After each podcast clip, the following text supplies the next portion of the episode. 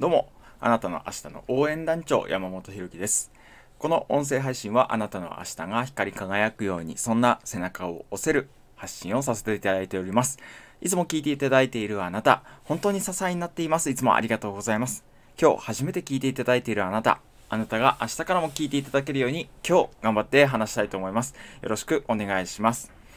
今日は何の話をするかということなんですけれども、行動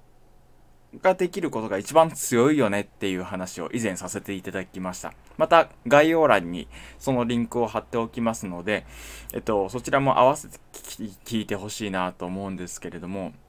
そのね、行動っていうものを次々とやっていると、なんか新しいものをやっていないとすごい気持ち悪くなってくるんですよ。というのも、今の僕が結構そうで、あの、簿記っていう資格試験をこの2月末に受けて多分ね自己採点では落ちてるんですよ。ただこれ受かるまでやってやろうと思って3月末にネット試験これはオンライン試験としてコロナウイルス新型コロナウイルスが流行して初めて導入された試験形式なんですけれどもただこれで僕受かるつもりでいるんですよね。な、どこから出てくる自信なんだと。2月末にダメだって、3月末に受かるっていう、その自信はどこから出てくるんだっていうふうに思われる方も多いかもしれないんですけれども、自分としてはこれで受かってやろう。何としても受かってやろうっていう気持ちでいるんです。で、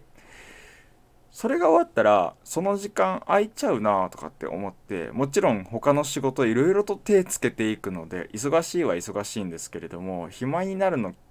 気持ち悪いなっていうか、あれだなと思って、新しい資格試験なんかないっすかみたいな、ツイッターで昨日呼びかけたんですよ。そしたらメンタル、メンタルヘルスマネージメントとかいう資格もこう出てきたりして、なんかそれ取ったら、ちょっと横文字で誰もさ、あのよくわかんないからあそんな資格持ってるんなら相談しやすいかもとかってこう心の何ていうかブロックを解いてくれたりもするのかななんて。まあ持っておいて損はないだろうっていう資格でやっていこうかななんて勉強していこうかななんて今思ってるんですけれども。だからこれをお聞きのあなたもですね何かおすすめの資格？もちろん医師免許とか弁護士資格とか税理士とかそんなんが持ってたら、それはもう、あの、職業になりますんでね、すごいいいとは思うんですけれども、あの、手軽に取れるもの、もしくはずっと積み重ねて、まあ、税理士なんかはね、手軽にできるっつったら変だけども、ずっとちょっとずつの勉強を繰り返して、ずっとこう継続して取っていくものかもしれないんですけれども、えー、そうではなくて、えー、ていうかな、ちょっとね、あったら便利みたいなその なくてもいいけどあったら便利みたいなそんな資格があれば教えていただきたいなと思って。で今日の伝えたいことはここからが本題でこうやって新しいことに取り組むとかなんか自分なりにね挑戦って言ったらこうおこがましいけれどもなんか行動に移してないと気持ち悪い体制みたいなものができてくると、まあ、読書から学ぶこともそうなんだけど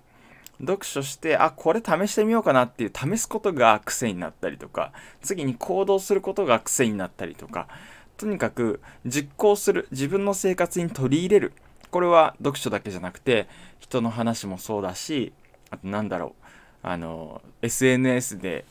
通り過ぎていくような情報もそうだし何か自分でこう試してみようかなとか自分でこうトライしてみようかなっていう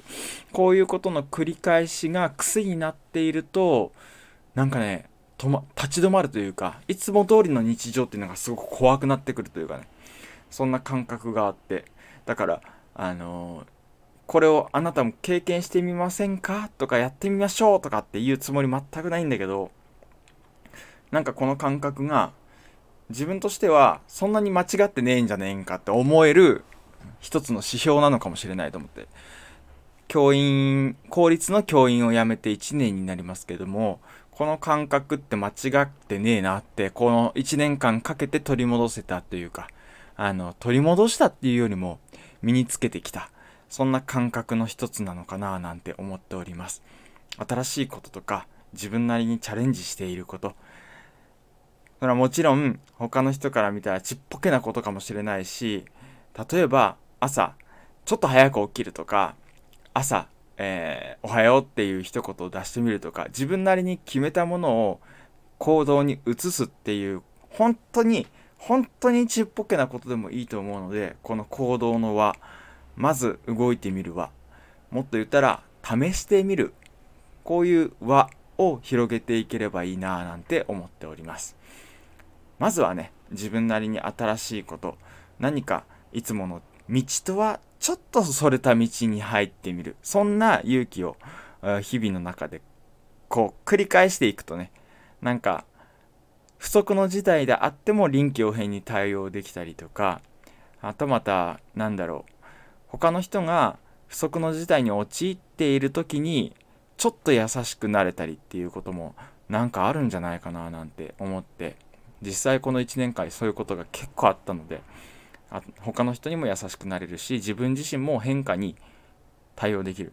ダーウィンは一番強いものが生き残るんじゃないと。一番変化ができたものが生き残ったんだ。っていうふうにあの言ったと言われています。人間の界人間界でも特にそうで特にこの世の中って変化できた会社変化できた人が生き残っていく。生き残るって変な言い方ですけれどもあのよりよく自分なりの何て言うかな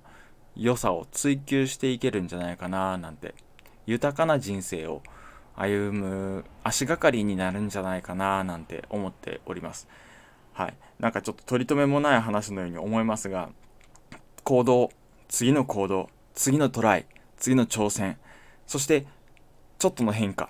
こういうものから目を背けずに、むしろ自分から何か、え踏み出していく、そんな癖がつくような、一緒にそんなあの挑戦を、トライをしていければいいなというメッセージでした。はい。あなたの明日の応援団長、山本博樹でした。ふれふれ、明日のあなた。ということで、また明日。バイバイ。